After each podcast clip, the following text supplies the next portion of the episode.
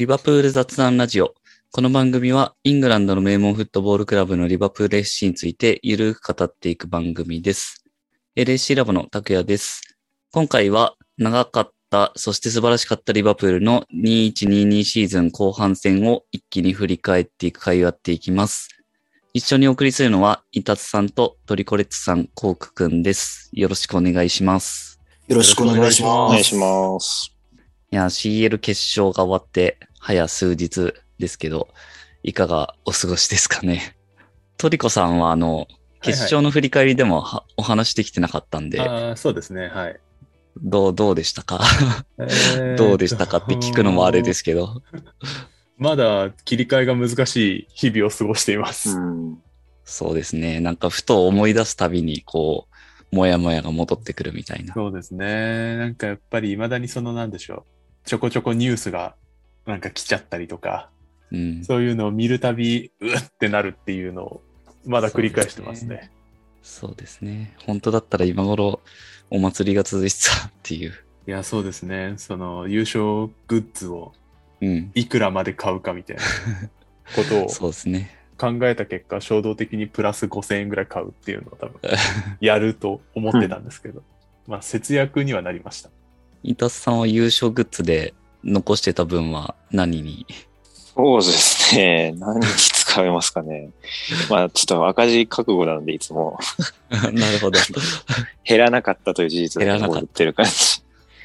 まあ、でももう、すごいシーズンでしたからね。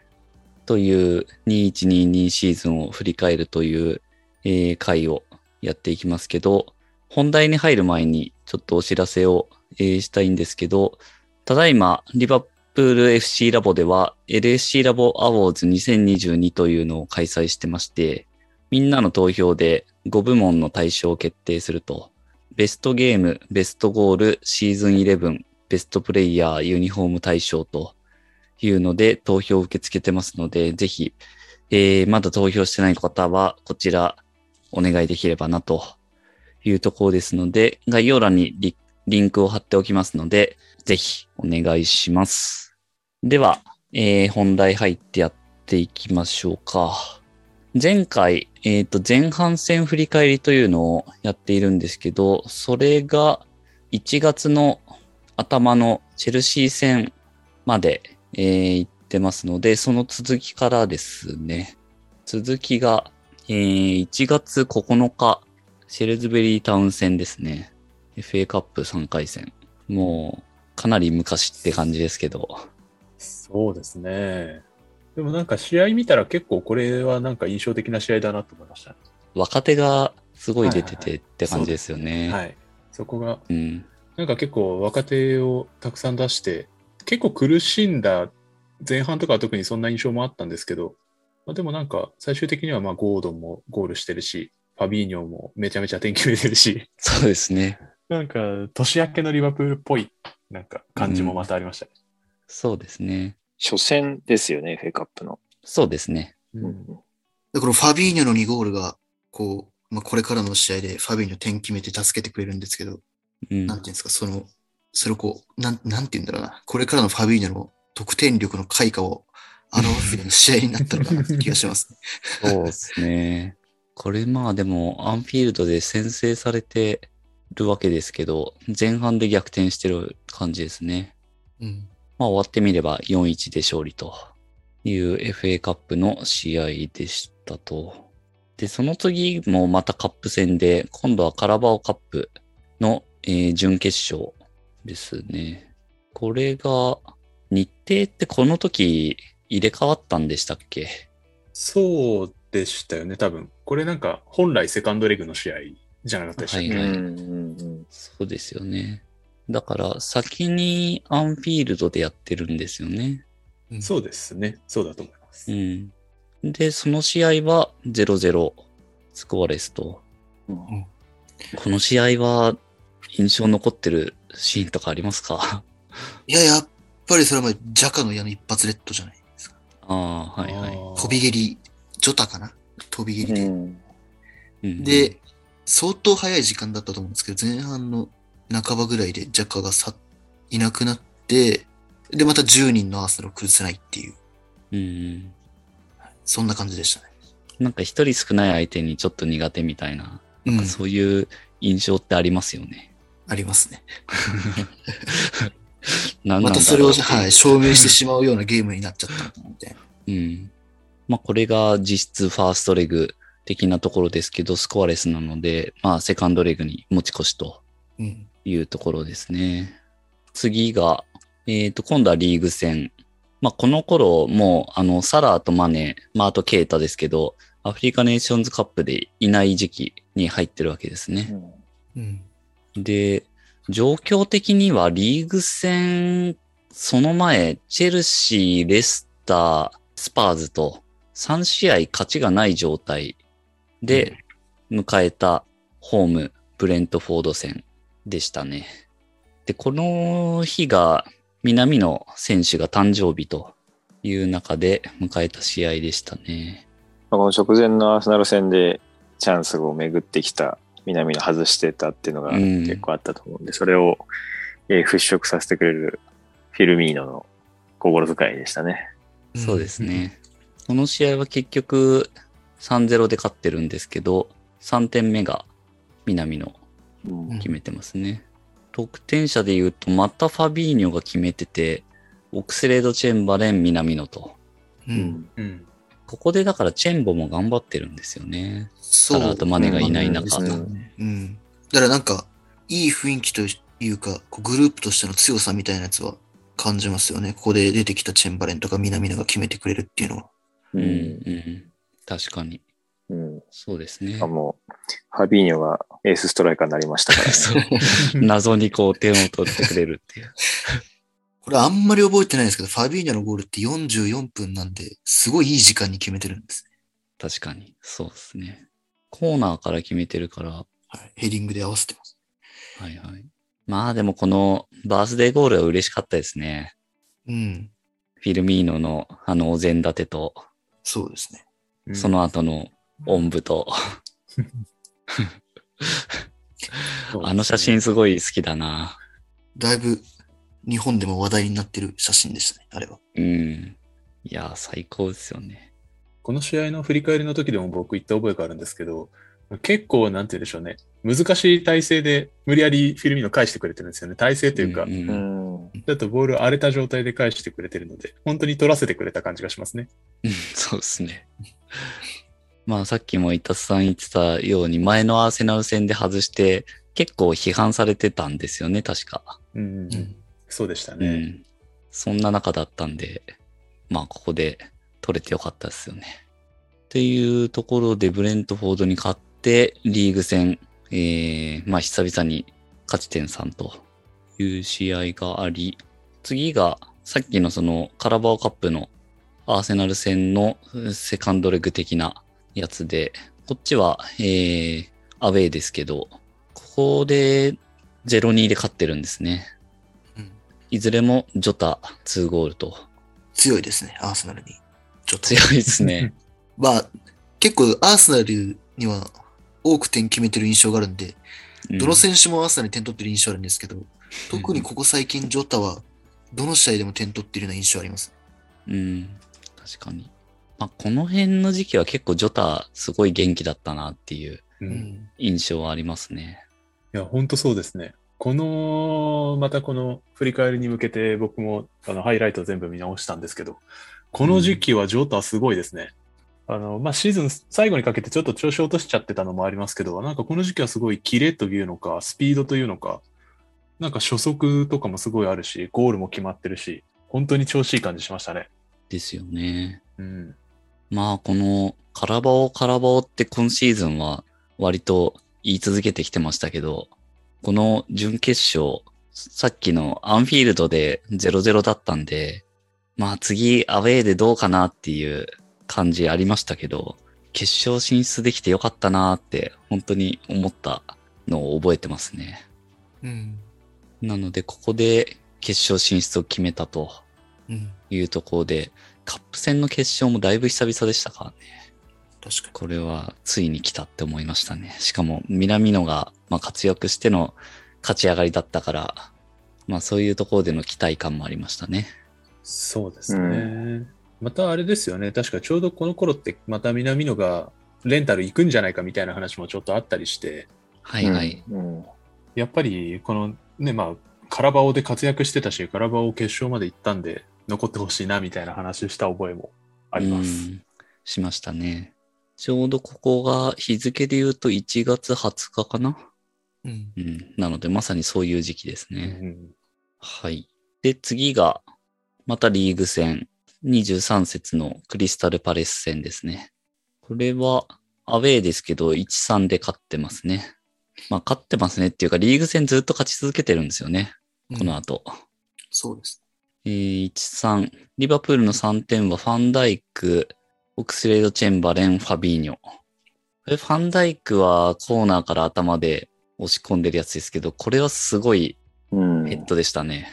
そうですね。まあ、随分フリーにしてくれたなっていう感じも しますけど、なんかでも、今シーズンはファンダイクのコーナーキックのヘディングゴールってそんなになんかたくさん見た覚えなかったので、これはすごい痛快でしたね。うん、うん確かに。これほんと痛快なヘッドですよね。うん。突き刺さってますよね。あとはまたチェンボが決めてると。うん。うん。それもやっぱいいっすよね。そうですね。これって、あれですよね。リーグ戦としては、サラ・マネーがいないのはここまでって感じですもんね。そうでしたっけ。なので、ちゃんといない間に結果残してるっていう。いうん。うん。や、素晴らしいなって思いますね。で、またファビーニョが、これは PK ですけど、決めてると。うん。1月はだから一番点決めてたんですよね、ファビーニョが。そうですね。得点ですね。1月の月間得点。すごいな頑張ってるなうん、これはあれか、ファビーニョの PK のやつは、ジョタが VAR で PK 取ったやつか。そう。結構際どい。話題というか、うん。うん。まあ、あるかないか怪しいよね。はい。あれ。むしろジョタがぶつかりいってんじゃないのかみたいなやつ。うん。そのやつですよね。はい。そうです。そうですね。あれか、懐かしいな今見直すと全然ないと思います、僕は。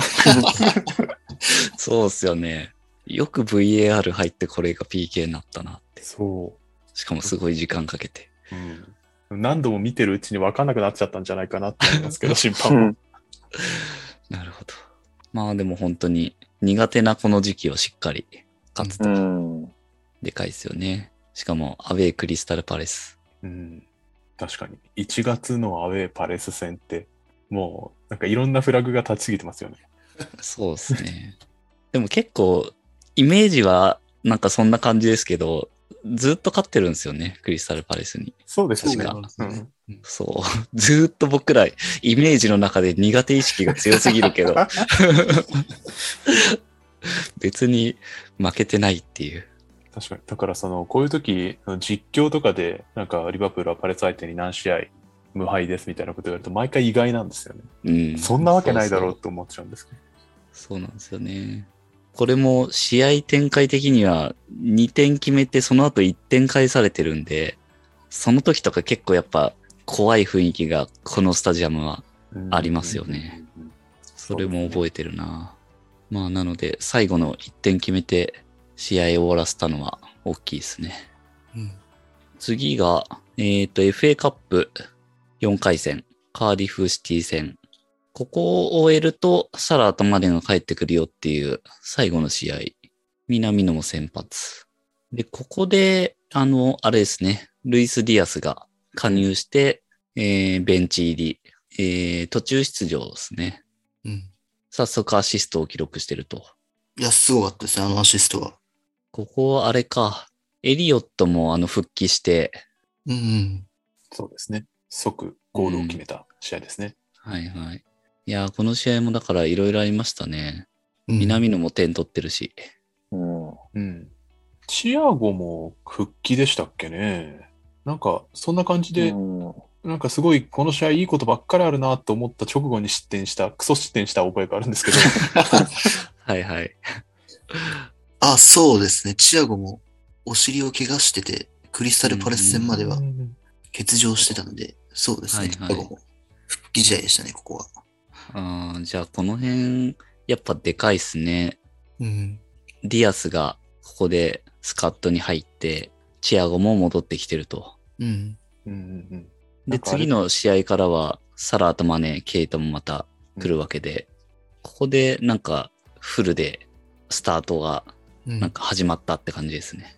うん。なんかあれですよね、この辺までは本当にそれこそサラーもマネもケイタもいなくて、怪我人もいて、スカット厳しいよって言ってたのに、なんか急にみんな帰ってきて、突然強力なスカットを手に入れた。なんかびっくりしましたよね、そうですね。そうですね。でも本当にそこまで持ちこたえたメンバーもやっぱすごい貢献度大きいっすね。うん。いや、本当ですね。それこそ1月なんてあの勝ち点差11とかあった時期に、本当ここでシーズン壊れてて、壊れ、まあ2位だったとは思いますけど、いかにここでダメでも。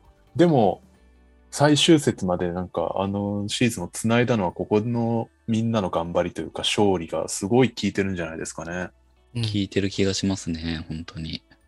まあでもこの試合は本当にエリオットの復帰ゴール嬉しくて、その印象は強いっすね。うん。本当に良かったなーっていう、神様いるんだなーって、そういう気分にさせてくれた試合ですね。そうですね。その次が、えーと、リーグ戦のレスター戦。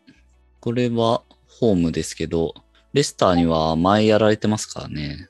そうなんですよね。負けるはずのない条件みたいなところでうん。負けましたからね、リバプール。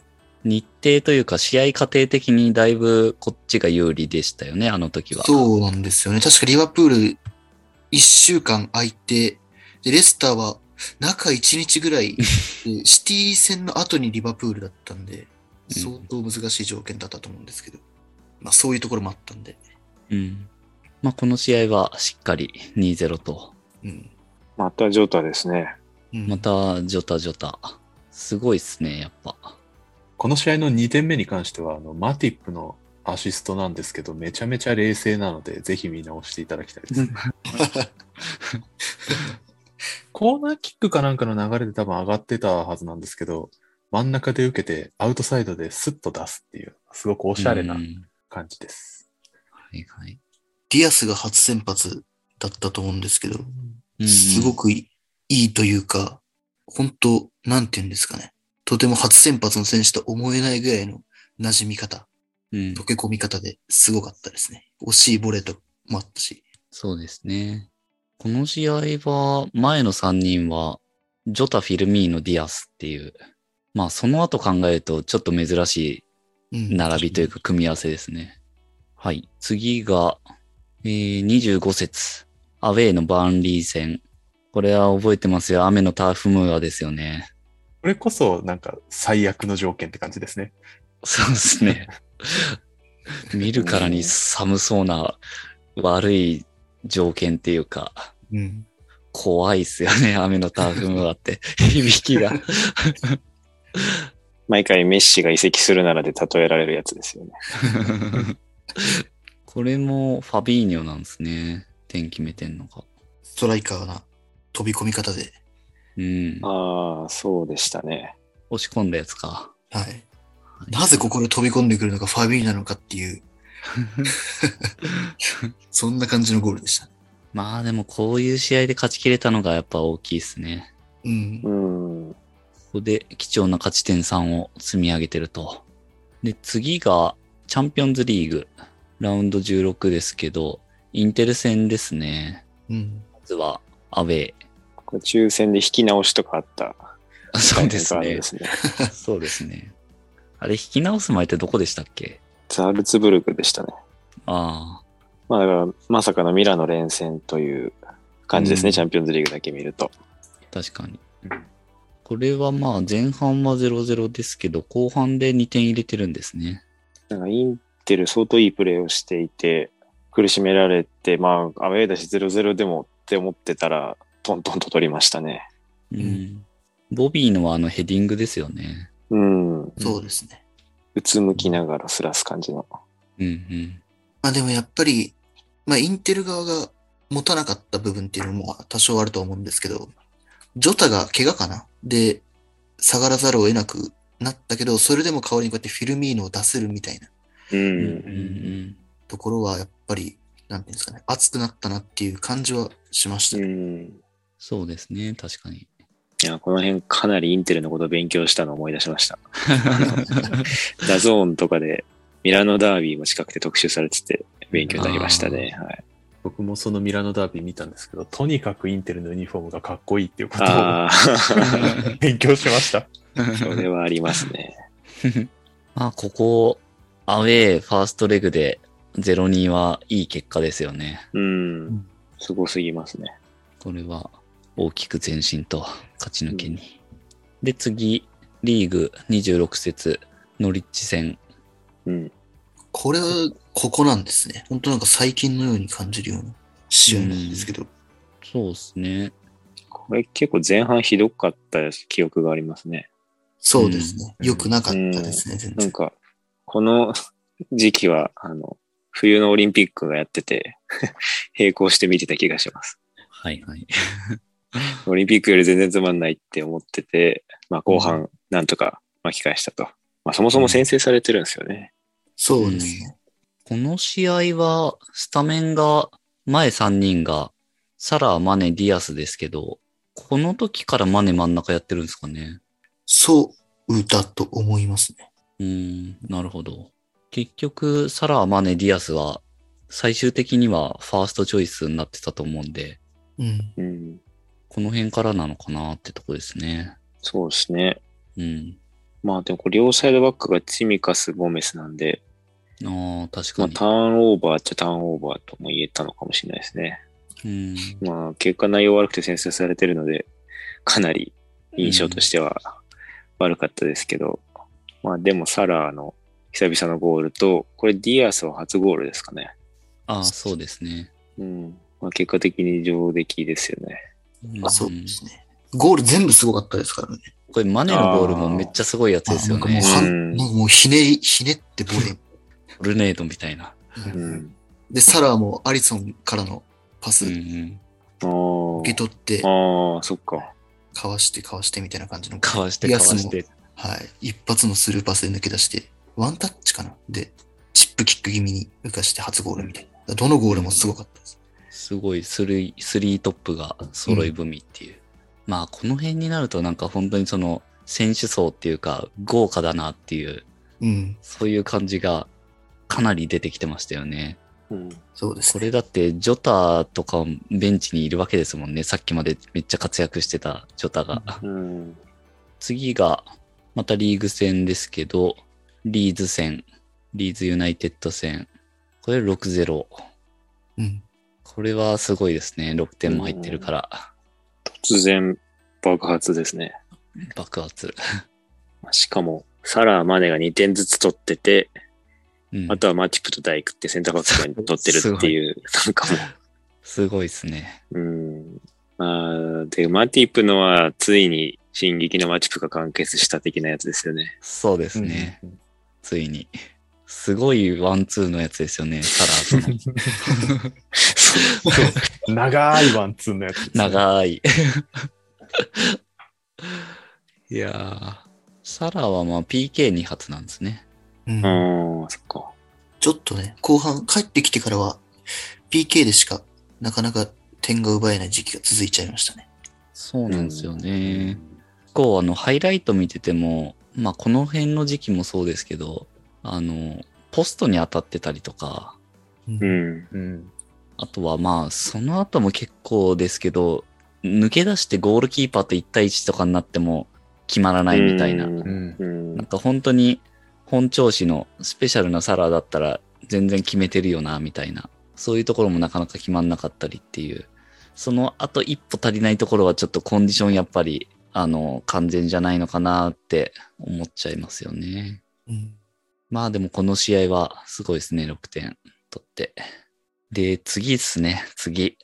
次が、いよいよ来た、カラバオの決勝。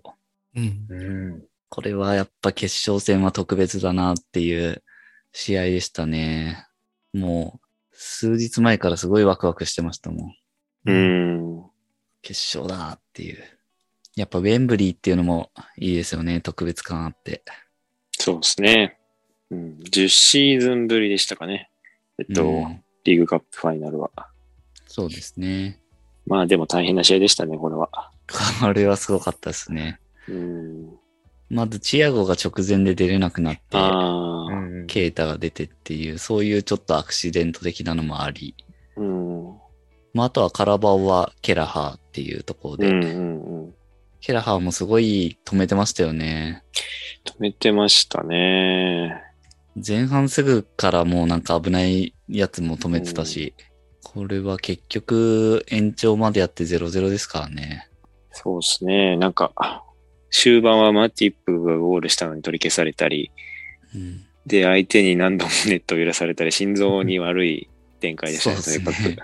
ネット揺らされたら取り消されて、うん。うん。オフサイドとかで。うん。うん。で、本当に危ない場面は外してくれるっていう。うん。そうですね。不思議な試合でした。で、まあ、PK 戦に行くわけですよね。うん。いやー、これはまたなんか覚えてるな今でも。ケパが出てきてね。そうですね。PK 専用で出てきて、うん。いや、こんなことあるのかって展開ですよね。最後まで行くなんて。そうですね。まあでもこの PK 戦のあの序盤の駆け引きというか、すごかったですよああ、ね。うん。うん。ファビーニョと大工。ファビーニョ大工。あれは、すごいっすね、あの人たち。そうっすね。まあ、パネンカは結構やっぱ流行ってるっちゃ流行ってる部分ありますんで、あれですけど、大工のがとにかくすごかったですね。僕、僕の中では。すごいっすね、あれは。かっこよかったですねあれはうんかっこよかったですね。なんかもう、決めてもずっと、そうそうそう。うん 決めてもずっと睨みつ続けるっていう。うん。センターバックですけど、今まで見てきたあらゆる PK でベストかもしれないぐらいの、うんうんまあ、あの、なんていうか、ケパの片方による煽りを抜きにしても弾道がすごかったんで、うん、その煽られた方に決めたことも含めても、なんか、うんすごいですね、とにかく。すごいっすよね。あれやられたらちょっと、どういう精神状態になるんだろうっていう。いや、もう、その時点で帰りたいですよね、普通そうですね。し 仕掛けといてね。うん。でもそっから7人ぐらい続いたんでかわいそうでしたね。うん。うん、またケラハーがひょうひょうとしててよかったですね。そうですね。そうですね。行儀よく待ってるっていう。うん、そう、最後決めた後も行儀良かったですよね。それがとにかく印象深い。そうですね。まあ、これでもまさか蹴るところまで行くとはって感じですよね。そのチェルシー側からしても。う、うんん。ちょっと残酷すぎますね。チェルシー側に立つと。そうだと思いますね。あの、止めるために出てきて止められず自分が外して終わるわけですから。うん。まあでも本当嬉しい、嬉しういん。タイトル。うん。最近は国内カップはすぐ負けてたんで、嬉しいですね。うん。ですね。なんかその昨シーズンのやつをちょっと見てたんですけど、見てたというか結果を。去年は早々に負けてるんですよね。うん。確かアーセナルに。お。もう秋ぐらいで負けてて。で、FA カップももう1月にユナイテッドに負けて終わってるんですよああ、ありましたね。うん。ね。もうでもその頃あんまりそれどころじゃないから、特に FA カップとかは。うん。もう全然 FA カップはいいや、みたいな、多分そんな感じだったと思いますけど。FA カップみたいなメンバーでリーグ戦やってましたもんね。だって。そうですね。そう。いや、ユナイテッド戦とかマジでよく覚えてますよ。あの、マティプ温存して、リースかな使って、ガンガン裏取られまくって、で、その休ませたマティプを出したスパ、次のスパーズ戦で、あの、ハーフタイムで引くっていう。ここも合わせて全部覚えてますよ、その時期。最悪すぎる。何のためにリーグ戦やす、あ、カップ戦休ませたんだっていう。それ素晴らしいで、あれだよね。コークのマティプは使えるときに使えって。あ、そうです。そうはい。そうそう。その理論が確立した時期でしたよね、ちょうどねそうで。すね。懐かしすぎます。いやーでもこのカラバオはやっぱ滝がカップ掲げたのも嬉しかったですね。う。うん。これもチーム内得点王ですからね。そうですね。まあ今回の試合に入ってないけど、あのーやっぱレスター戦のあの滝のゴールがなければね、ここに来てないわけだから。う。ん。うん。うん、本当優勝の立役者ですね。はい。ということで、一旦ここで、えー前編は終わりで、えーまた次、えー続いていきます。この番組は、リバプールを日本一応援するのが楽しい欧州サッカークラブにというミッションで運営している LSC ラボがお送りしました。それではまた次回。